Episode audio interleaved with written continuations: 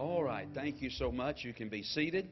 And again, thank you for coming and being a part of our service here this evening. How many of you brought your Bible with you tonight? We hold up the Word of God all over the building. And uh, let's take our Bibles and open them to the last book in the, in the Old Testament, the book of Malachi.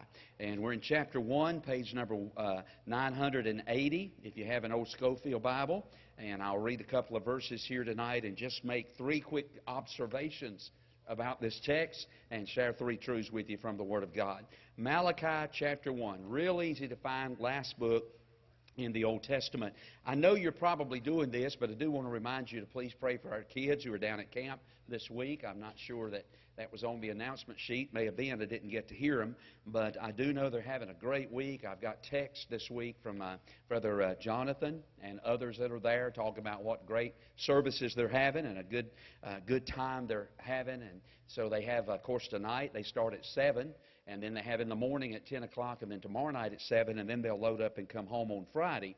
So as you think about that, would you please pray for traveling mercy and grace for our teenagers and just ask God to help them in these days down at camp.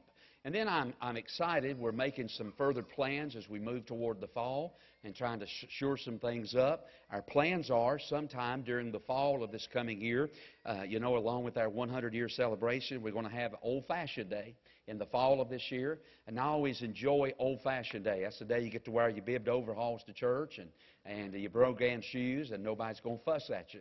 And uh, so uh, uh, I'm looking forward to that, and we're making plans regarding that. And I think it's going to be an exciting day for us. And, uh, and, and I'll maybe explain that the further we go along into this. But uh, we're just thinking about all that. And then, really, we're just about two weeks away from teen camp meeting, two or three weeks away from teen camp meeting here. And so we need to pray much about that as well uh, coming up. And then before you know it, school will be starting back. Yes, sir. Can you believe that? And uh, before long. And so, my goodness, where in the world uh, are, are, things going? But uh, the older you get, the quicker time goes, right? And uh, so uh, uh, that's what they say. That's what I'm experiencing now. And so, anyway, please make yeah, please pray about all this. I want you to look at Malachi chapter 1. Could I, before I forget this, welcome our radio listeners tonight? I didn't say anything about that a while ago. So we appreciate all that are listening on the radio tonight. It's always a joy to have people to listen. And sometimes when I'm out preaching, somebody will come up to you, like they did the other day, and said, I, I listen to you on the radio about every Sunday morning. And I said, Well, thank you. He said, uh, he said, You sound taller on the radio.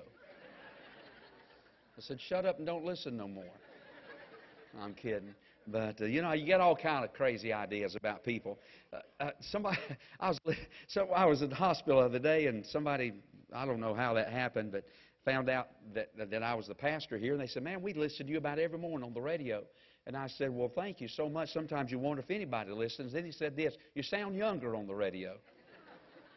so I just want to make a motion we go off the radio tonight. All this criticism and persecution from God's people on the radio. So, uh, anyway, I'm kidding. Look at Malachi chapter 1. Look at verse number 6. I want to read verse 6 and then verse 14. And look at verse 6. A son honoreth his father, and a servant his master. If I then be a father, where is mine honor? And if I be a master, where is my fear? saith the Lord of hosts unto you, O priest that despise my name. And then jump over to verse 14. God says, But cursed be the deceiver, which hath in his flock a male and voweth and sacrificeth unto the Lord a corrupt thing. For I am a great king, saith the Lord of hosts. And I just want to stop right there and say, Amen. He is a great king. He's King of kings and Lord of lords. For I am a great king, saith the Lord of hosts, and my name is dreadful among the heathen. Now, leave your Bibles open because just reading that, you're probably scratching your head saying, What in the world does that have to do with us? Well, it has a lot. And if you'll listen for just few minutes, I want to kind of offer up an explanation to these verses. Let's pray. Father, please help us tonight. Thank you for the good singing tonight by the choir and the special number. Thank you for fellowship, letting us be at church and, and to shake hands and see the family and spend some time with God's people. I pray you'd bless us and help us tonight. Thank you for people who have sacrificed to be here. Many have come in, maybe didn't even have supper yet. and just changed clothes and ran out to church, or maybe some even come by here on their way home from church and have sacrificed to be here. Would you help us tonight and bless us, I pray, from the Bible, from the Word of God, and the uh, Lord give us enlightenment and encouragement from the Bible. I pray in Jesus' name, amen. If you've been with us recently in our Wednesday evening services, then you may recall that several weeks ago I started a series of sermons uh, from the last book in our Old Testament, the book of Malachi. Now, the book of Malachi, if you count it out, is almost 2,500 years old. It has been 2,500 years. That's uh, 25 centuries. Two millennial and half another one since Malachi picked up his prophetic pen and wrote these words. So, one of the things we've got to try to understand about this book is 2,500 years old, what possible relevance could it have to us as we live out these last days upon the earth? But I trust that as we have just opened uh, the, the, the, the, pages of the book of Malachi and these opening verses, I hope the one thing that we have seen thus far is the great relevance and the many similarities there are between the book of Malachi, his day, and our day. Malachi's people were living in the days prior to the coming of the Lord Jesus. I'm talking about the first coming of the Lord Jesus. And you and I are living in the days prior to the final coming of the Lord Jesus. If you were to take this book and divide it up, you come to, I guess, divide it up into two sections. Here's what you'd find. In chapter 1 and in chapter 2, you would read about the condition of the people. But then beginning in chapter 3 and culminating in chapter number 4, you'd read about the coming of the Lord, the condition of the people, and the coming of the Lord. Malachi was warning people in that day hey, you better get right and you better get ready because Jesus is coming. And all over America tonight, there are people standing up, preachers in the pulpit, saying to people, you better get right and you better get ready because Jesus is coming again. Malachi lived at the end of an age, at the close of the Old Testament. And you and I tonight have the privilege of living at the end of an age or the close of the New Testament. We are living in the closing days of the New Testament. So, what did God do to the people of Malachi's day? And what is God doing to the people of our day? God's doing this. God had a message for those people. God sent a message through an Old Testament prophet by the name of Malachi. And as I've told you a couple of weeks ago, it worked like this Deity had a message for clergy, and clergy had a message for the laity. Now, deity, that's God. Clergy, that's the preacher. And the laity are the people of God. You know that's still true today? Deity still has a message for the clergy, and the clergy ought to still have a message for the laity. Listen, I hope you pray for the preacher, me, whoever stands in this pulpit, that they'll get up and because and preach not because they have to say something, but because they have something to say. Big difference. A lot of preachers preach because they have to say something. But thank God for the preachers who get full of the Word of God and stand up and have something to say. And that was Malachi, and that was the day in which he lived. He stood up with a message from God and delivered that message to the people. You know, when a preacher stands up and preaches the Word of God, he is delivering God's message. It then becomes our duty, those of us that hear that message, it becomes our responsibility not only to listen to that message, but then to act upon the message accordingly. That's the reason over the New Testament we read a verse like this right here. In James chapter 1 verse 22, the Bible said, "But be ye doers of the word, and not hearers only." Deceiving your own self. You know, the problem is a lot of people come to church, sit down with their Bibles and their pen, and they mark up their Bible, write down notes in the Bible, they soak up the truth, but they never walk outside the church and live out the truth that they've soaked up. And, buddy, it's one thing to hear it, but it is another thing to act upon it. I've told you recently, but you do remember when I told you this a couple of weeks ago. When you reject the message, you're not rejecting a preacher. You know, I used to have the mentality when I was lost, I would go to church. I didn't get saved till I was 16 years old. But when I went to church, I had the mentality, you know, that I was beating the preacher by not getting saved. The, the Spirit of God would deal with my heart at church. I sat in the back of the church with the teenagers and that were there. And you want to act cool when you're sitting back there. But the preacher would preach, and the Spirit of God would move on my heart, and man, I couldn't help it. I'd get to crying sometimes. And I was trying to act cool, hanging on to the pew, and sometimes I'd walk out of the church and I'd say, Man, I beat him again. But you know something? I wasn't beating that preacher. No, sir. I wasn't rejecting the message of a preacher. In reality, I was rejecting the message of God. And when we see it and we hear the Word of God and we swell up about it, get mad about it, or whatever, understand you're not rejecting the preacher. You're rejecting the Word of God if the preacher is preaching the Bible. Well, that was the day in which Malachi lived. And it is in these Wednesday evening services that we're looking at what God had to, the, had to say to the people of that day as well as to the people of our day. Now, I told you right up front, the big thing about these folks was God would say something to them, and they'd argue with God about it. God would say, Hey, I want, you, I want to say something to you. Here's what I got to say. And the, and, the answer of the people was, Oh, yeah? Really? That was their attitude. For instance, back up in verse number 2, God said, Hey, just want to tell you before we even get started, I love you. And their response, Wherein hast thou loved us? That'd be like us putting Forsyth County language, Oh, yeah? Really? Hey, I love you.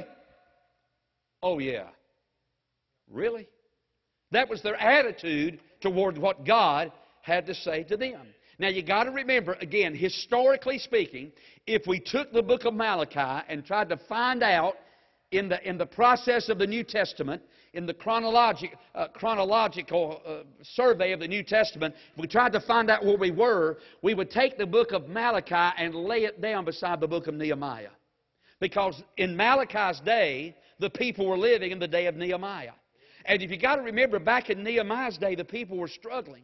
They were fresh out of Babylonian captivity. They come to a desecrated and devastated city. And their job was the process, begin the process of rebuilding those walls. And, and they struggled, and times were hard. So God came to them and said, Hey, just want to tell you, I love you. And their attitude was, Oh, yeah? Really? And their attitude was, well, if you love us like you say you love us, seems like things would be going a whole lot better for us. You know, sometimes if we aren't careful, when we struggle, we begin to think that God doesn't care. We begin to doubt His love. We think that God is not involved and He's totally become disinterested in us. We may not say that verbally, and yet some people do say that verbally. When tough times comes, they say, man, if God loves me, I sure would hate to see it if He hated me or whatever. And because of the tough times in life, we begin to question the love of God. Well, that was the attitude of these people. God would say something, they would respond to it in a sarcastic, uh, cynical kind of way. But what I've done tonight in two verses, look at verse 6 and verse number 14. What I've done is I've gone through these two verses and I have picked out three analogies that Malachi, or God through the prophet Malachi, uses to depict what kind of a, uh, of a relationship that we have with God. Now, let me tell you what an analogy is so we're all on the same page. An analogy is a comparison of two things for the purpose of clarifying one thing. Now, let me say that again. An analogy it's when two things are compared together to clarify one thing. Now, let me tell you in our text, what God does is He uses two things to clarify what our relationship with God is really like. Now, we have different pictures of that throughout the Word of God. You know, sometimes in the Bible, our relationship is pictured to God as that of being a shepherd and a sheep kind of relationship. Did not Jesus say, I'm the good shepherd, and the good shepherd giveth his life for the sheep? Did not David talk about being a little shepherd? The Lord is my shepherd. I shall not want. And he, and, he, and he depicts that relationship from the standpoint of God being our shepherd and us being the sheep. In fact, there's a verse over in the book of Psalms, chapter 100, that says that we are the sheep of his path. Aren't you glad to be a little sheep in the flock of God? You know something? Sheep have no ability, no defense mechanisms whatsoever. You know something? Sheep, I mean, if something gets after a sheep, about all they can do is run, and they can't even run very fast. They have no, they can't stand their ground and fight. They have nothing to fight with. They're not like a skunk who can spray a foul odor and set somebody running. They're not like a bee that at least can swarm around you and sting you. They're not like a snake that can up and bite you. I mean, a sheep has no defense mechanisms whatsoever. So when something gets after them, a wolf or a lion, as the case may be, the only protection they've got is in the presence of the shepherd. That's why well, you and I, in these last days, as little sheep running around in the midst of wolf country, and you have an adversary as a roaring lion, we better make up our mind in these last days, we better stay close to the shepherd. I mean, if we don't, we're going to get easily devoured and swallowed up by an adversary that we're no match for. Sometimes our relationship is like shepherd and sheep. You know, sometimes in the Bible, this relationship is depicted like a, uh, like a groom and a bride kind of relationship. Yeah. I mean, God is, Jesus is the groom. The church, you and I make up the bride of Christ. And some of these days, brother, the groom is going to return. I always like it. I, I, would rather, I guess I'd rather have a wedding than a funeral. Let me think about that before I. I reckon so because weddings are a little bit more happier. But I always like it when, you know, when we come out here and somebody's getting married here in the church. A lot of people don't get married in church anymore because they can't dance. You're welcome. We don't dance here, not in the house of God. I still dance at home. I close the doors, put the inspirations on, Touring That City. I cut the rug a little bit at home behind closed doors, but not at church. But, but you know something? Weddings are, are, are, are, are happy, happy occasions. They're joyous occasions. And, and me and whoever's getting married, will we, normally the custom, we come out of that door, we walk up here, and here we stand, and there's everybody sitting, and they're looking, you know, and it's just a festive time. At about the, the top of the hour, normally the back doors back there will fly open, and everybody will stand up, and here comes the bride walking down the aisle dressed in white, and, and uh, boy, she's coming to meet her groom. And, buddy, I tell you, you can't help but think about the day when Jesus comes, when the bride of Christ is coming to meet the groom. Amen. Dressed in white. Not dressed in yellow upstairs to catch a fella. But we're going to be dressed in white, made spotless by the blood of Christ. Yeah. But in our text tonight, Malachi uses none of that. So let me just show you in our text tonight, if, you, if you'll get your prayer sheet out, let's get these three things, these, these analogies, the comparison of two things to clarify one thing.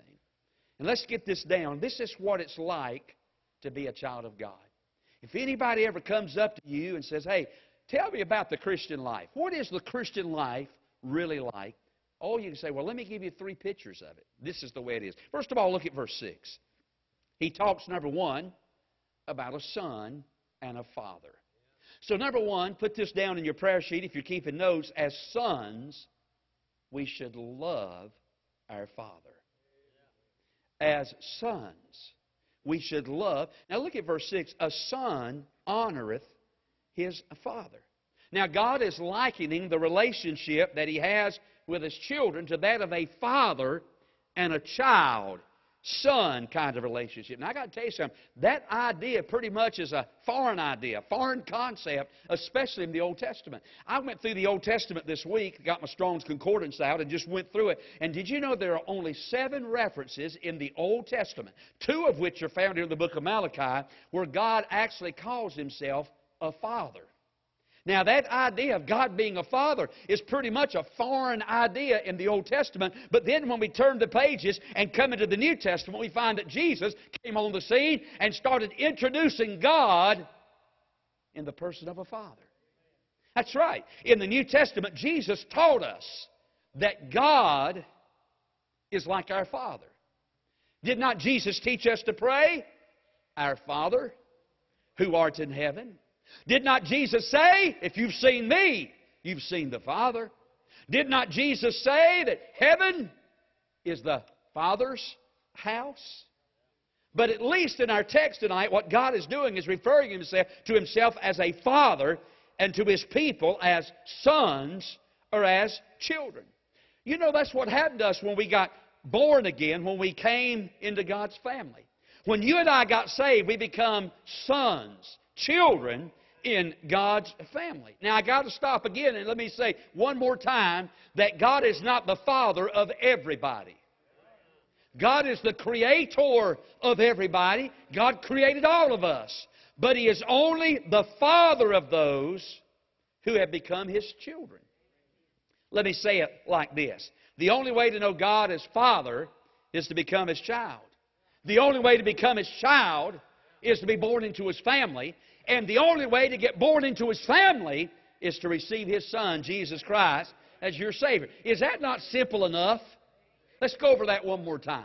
The only way to know God as Father is to become His child. The only way to become His child is to be born into His family. And the only way to get born into His family is to receive His Son Jesus as your Savior. And if you agree with that, would you say amen? That's it. That's the way to get into God's family. Well, when we become God's child, then the proper thing for us to do is to love our Father. God asked through the prophet Malachi in verse number 6, the people in Malachi say, hey, you, you honor your earthly fathers, you love your earthly fathers, should you not love your heavenly Father? Now, I, I dearly, I dearly loved my earthly father. I loved my daddy with all my heart, probably outside of my wife. The best friend I had in the world. I couldn't help but sit up there at the funeral the other day and just, man, all that was coming back in my mind uh, about all that about my dad and, and uh, just sitting there having all those memories. But I dearly loved my earthly father.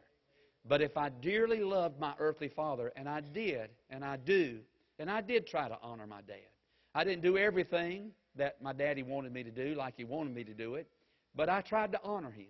Even after I got older, I mean, I found myself sometimes calling my daddy and asking him, What do you think about this? because I realized, boy, God gives daddies wisdom about certain things. And I tried to honor him. But you know something, according to the Bible, that my love for my earthly father, in comparison to my love for my heavenly father, ought to look like hate versus love. We ought to love God so much that all of our other relationships, the love relationships that we have, pale by comparison. Did you know something? Let me tell you something. If you were to go through your Old Testament and count up all the commandments in the Old Testament, you would come roughly in the neighborhood of 613 commandments in the Old Testament.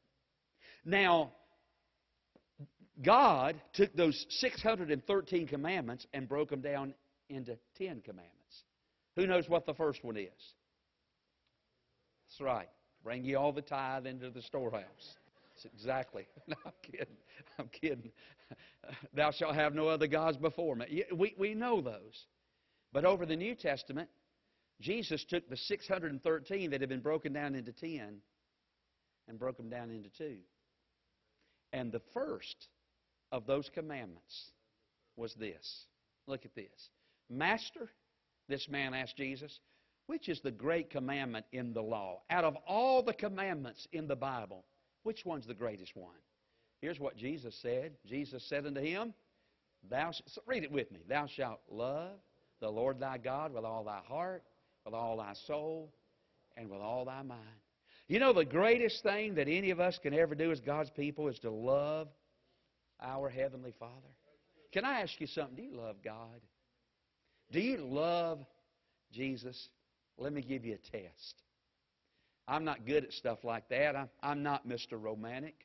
And I struggle in areas like that. If you don't believe me, ask my wife. I struggle uh, trying to be ro- Mr. Romantic. And, and I come up with some good ideas every 25 years or so. But I'm not real good about stuff like that. So here's what I thought about this week.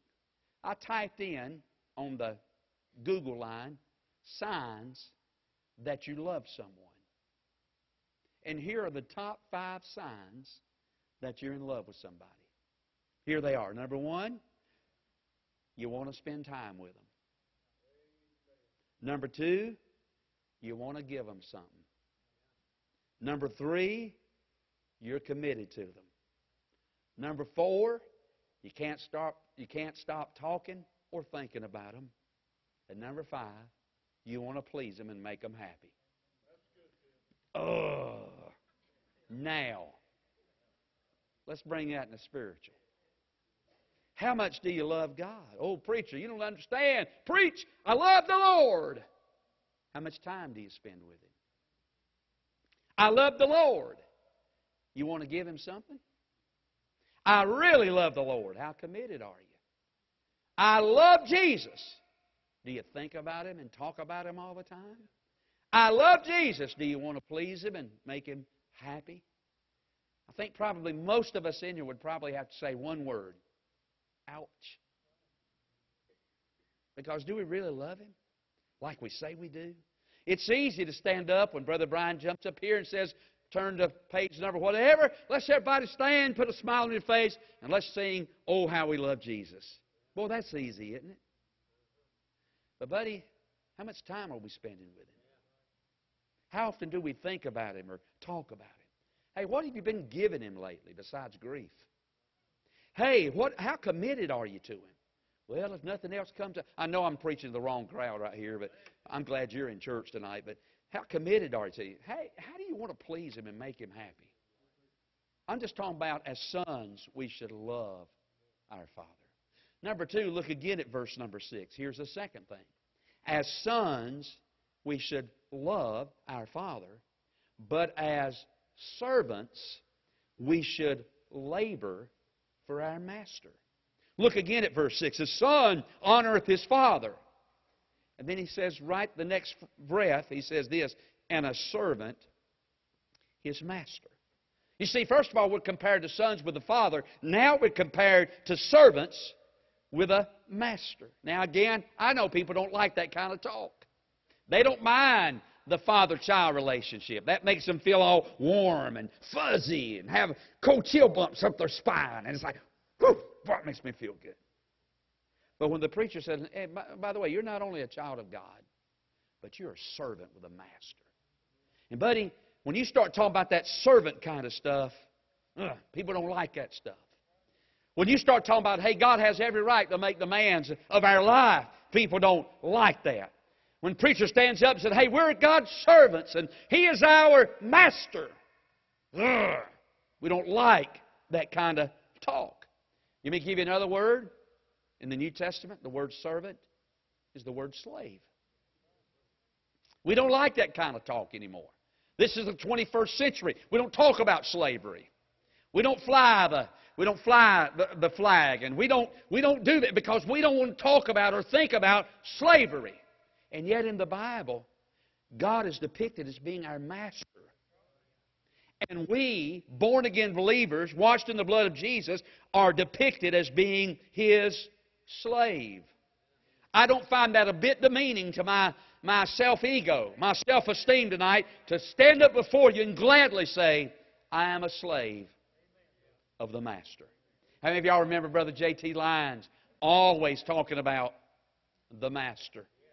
When you ask him to pray about something, he would say, I'll talk to the master about it. Because that's exactly what he is. He is our master. We are his slaves, his servants. And my job, my purpose, my objective, my goal, my greatest ambition in life as a servant and a slave is to please my master. My job is to do what he tells me to do.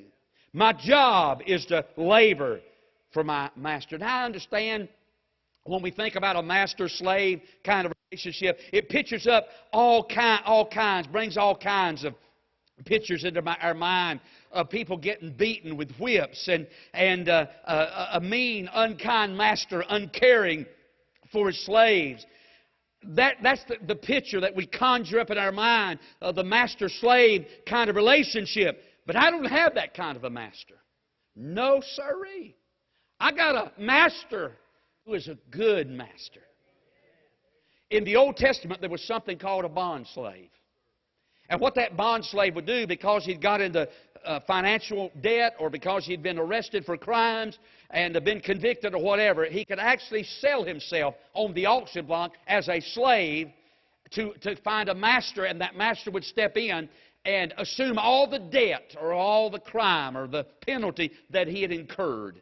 The master would become responsible for all that. And if that old boy, as a slave, could sell himself, and for seven years he had to serve that master. At the end of that seventh year, he was free to go out. However, if that slave said, You know something? I like my master. He's a good master. I don't want to leave him.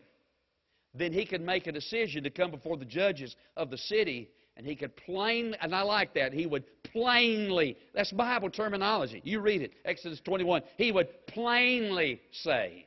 Now that would be like George Bush saying, Read my lips. So he would stand up before all the judges and he would say, Read my lips. I love my master. I don't want to go out free. Then they would take that old boy and they would back him up to a doorpost in the, in the house of his master. And they would lay his ear up. I guess this is where we get earring, ear, earrings from. And they would lay his ear on that on that doorpost, back him up, put his ear up there, and they would take an awl and a hammer and they would ping, and they would bore an, an awl through his ear. And the thing I like about it, you know what that did? That attached him to the door of his master's house. You missed it. He became attached to the door of his master's house. He could pull and try to get away but he was stuck to the door. This is, the, this is my master's house. I'm stuck to the door of it. I can't get free, fr- fr- fr- free from the door of my master's house. By the way, I don't want to get free. I like it around here. It bothers me when people say they love the master and they're not attached to the door. You're welcome. Look at this verse right here. This goes along what I was saying. Exodus 21 5. And if the servant shall plant, there it is. Read my lips say, I love my master, my wife, and my children. I will not go out free. Can I tell you something? I'm not hunting another master. I tell you, the one I got's been awful good to me. Everything I got, my master has given to me, and the least I can do is to labor for him. Look at verse 6. Here's what the next verse. Then his master shall bring him unto the judges. He shall also bring him to the door, unto the doorpost, and his master shall bore his ear through with an awl, and he shall serve him forever. I ain't hunting another one.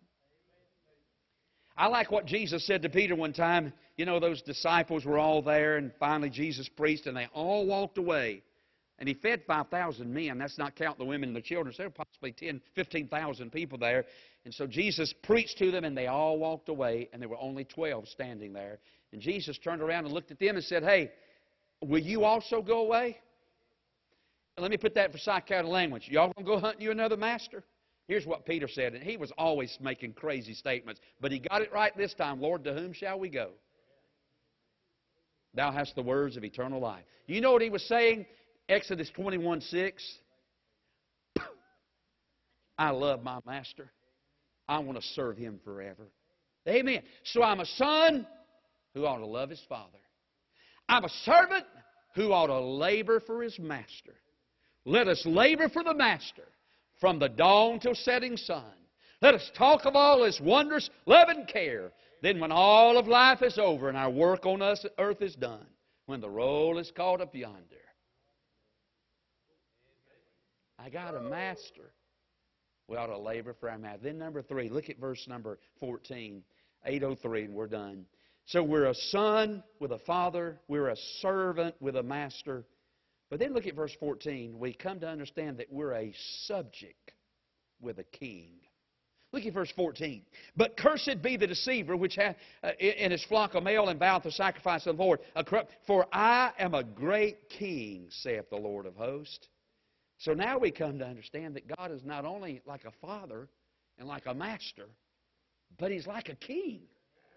And now I come to understand that I am a subject of the king. Now, what does a subject do for the king? Well, first of all, he gives him his reverence.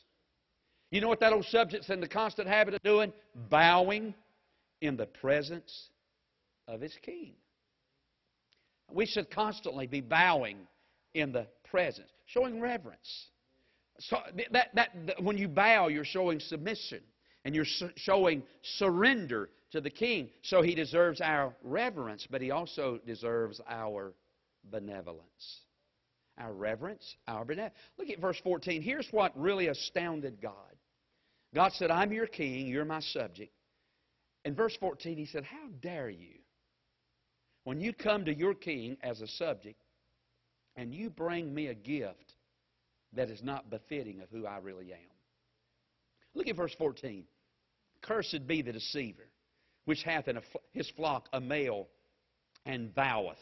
In other words, this guy said, Hey, I got a male here. He's in great shape, and that's the one I'm going to give to the Lord.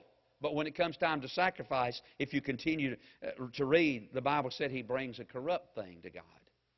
So he says he wants everybody to stand up, ooh and all, and says, you know, I've been raising that one from a boy, from just a little baby. That's going to be the Lord's right there. And everybody said, oh, isn't he a great Christian? Look at what he's given to the Lord. But when it came time to offer a sacrifice, he'd run over here and he got one that only had three legs, a missing eye, and a broke ear, and mange and was diseased and had his ribs sticking through his skin.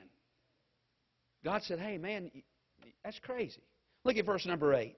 Ye offer the blind for a sacrifice. Is it not evil if ye offer the lame and sick? Is it not evil? Offer now unto thy governor. Will he be pleased with thee or accept thy person? saith the Lord. In other words, God said, Hey, you, you wouldn't dare, if the governor come to your house, you wouldn't dare take an old mangy sacrifice and bring it in there that had the maggots in it and eat up, boys. And you wouldn't dare bring that in and set it before him with the maggots crawling out of it. And yet you want to come bring me a sacrifice like that? And God said, I'm a king. Don't I deserve better than that? And then here we come as God's people. You say, Preacher, that's good. Boy, get them. Get them, Malachi. Here we come into God's house.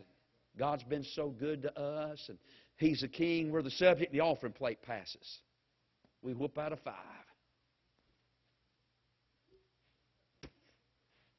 Is that all God's been to you? I heard this old boy, his little boy, is sitting in church one day and the offering plate passed, and his daddy put a piece of money in. And then they, after service was over, they got in the car and headed home. And the mom and the daddy was just, just being critical about every part of the service. The singing was awful. Preaching was terrible. So and so testifying was horrible. And uh, they said, what? And they looked back and said, Hey, Junior, what do you think about the service? He said, I think it's a bad show for a dollar. You're welcome. Oh, it's time to give to the king. Here's a dollar. yeah, don't he deserve more than that? Is he not king? And we're the subjects? Are you kidding? Is that how we treat our king? Well, aren't you glad you come to church tonight? Boy, Malachi's getting down to where we live now, isn't he? Because he's the king. We're the subjects. And as subjects, we ought to be loyal to our King. Well, let's pray. Father,